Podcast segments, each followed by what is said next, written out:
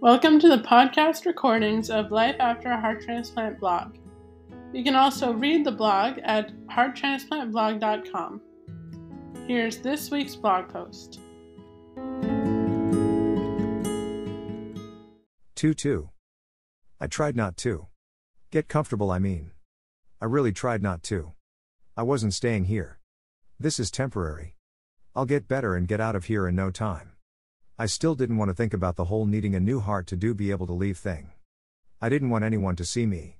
My mom would ask me if I wanted my favorite bear or anything from home. I refused. I didn't want any of my favorite things to be tainted by this place or this room. Or worse, there was a very real risk of getting blood on it. My mom brought me some new PJs so I wouldn't have to wear the hospital gowns. I could be a bit comfortable at least. Though my doctor would later joke about them being shipped in from Paris, hospital gowns are certainly not built for comfort. So, I started to concede to things like that. It would be nice to have a blanket. Hospitals don't have real blankets. The fluffy kind. The kind of blanket that makes a blanket a blanket, you know? Mom started bringing me more and more things to make me comfortable. Still, my favorite bear stayed at home, all by himself.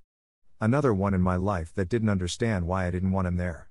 I understand Tutu is just a bear, but that's what I believed. He was waiting for me to come home just like everyone else, including me. Days turned into weeks. Time kept passing and nothing changed. More needles, dressing changes, meds of all kinds. Every day. I learned how to move with the machine. But no matter how much learned how to move with it, I'd still trip over the tube and yank the skin on my stomach it was stitched into. There was no getting used to it. It hurt.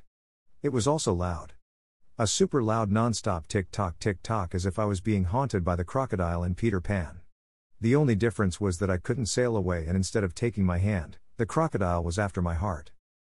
Within a day, the nurses had set me up with my own TV and VCR. I was set. Every day my mom would bring me three new movies from the video store. Can you imagine? Three movies a day for who know how long. It was the best part.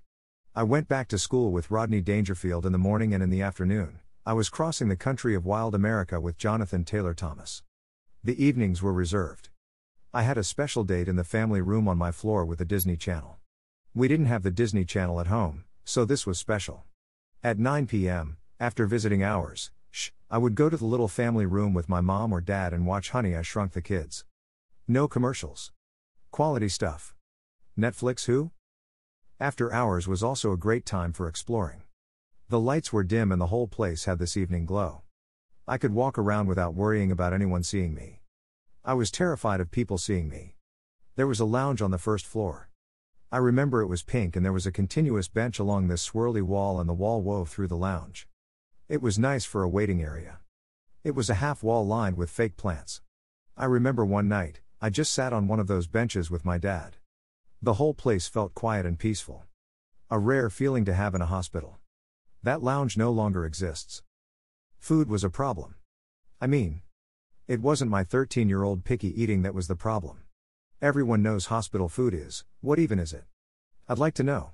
I was cursed with a strong sense of smell, and I couldn't even have the tray in my room. Okay, I was a little bit picky. So, if you haven't figured it out, I refuse to eat it. I refuse to eat anything. Not only that, I got sick to my stomach a lot. They didn't know why, and I kinda thought, guys, it's not all that used to having this machine sticking out of it. That didn't seem to be a potential cause to the experts. They gave me lots of drugs. I still threw up. I shrank. Too much. Eventually, the doctors no longer cared what I ate. All they cared about was that I ate it all. So, after 9 p.m., when I finally let her leave, my mom would go home and cook full meals for me. The first one I remember was a pork roast. My favorite. I gobbled it up and kept it down. One day, my tray showed up as it did every day at the exact same time, no matter how much I didn't want it to. Don't worry, it came three times a day. But, on a side note, three times a day? If I wasn't starving from not eating it, I would have starved anyway. They should really consider an evening snack tray, that's all I'm saying. Sometimes my dad would give it a try. It's pretty good, he'd say. Yeah, sure, Dad. The jello wasn't bad, and it was nice to have some juice every now and then. They couldn't squeeze the flavor out of prepackaged juice or jello. One day, though, on my tray, In a clearly deliberate transparent plastic container, great marketing tactic, sat a large slice of chocolate cake. I swear the frosting glistened in the cold fluorescent hospital lighting. Of course, the first thing I thought was that it must be gross. Historical data of the rest of the food suggested the odds were good that I was right. Luckily for my taste buds and shrinking waistline, I was wrong. That cake came every day and every day, I'd eat that cake. And so, it went on. Not matter how hard I tried. Despite my continuous protests, it wasn't long before I had settled into my new life without even noticing.